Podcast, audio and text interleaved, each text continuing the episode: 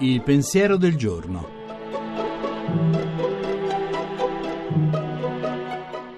In studio Paola Ricci Sindoni, professore ordinario di filosofia morale. Sorride e ha gli occhi pieni di gioia la giovane signora di Amatrice a cui hanno assegnato una casetta in legno.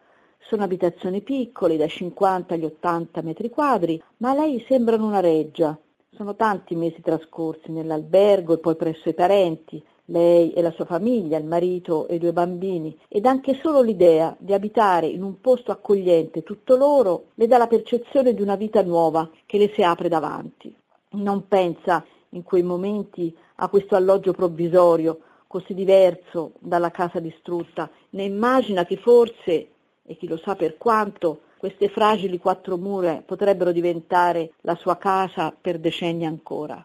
Gusta invece la gioia pura di entrare per prima in questo alloggio che finalmente le restituirà quella persa intimità che è l'alimento necessario della vita di ogni famiglia. Potrà così riprendere il gusto della quotidianità, il caffè mattutino, sorseggiato quando ancora i bambini dormono, e poi la cura per le proprie stanze, il pranzo, l'assistenza ai compiti ed infine la cena tutti insieme. È questo l'elogio della normalità, finalmente, dopo tanto dolore.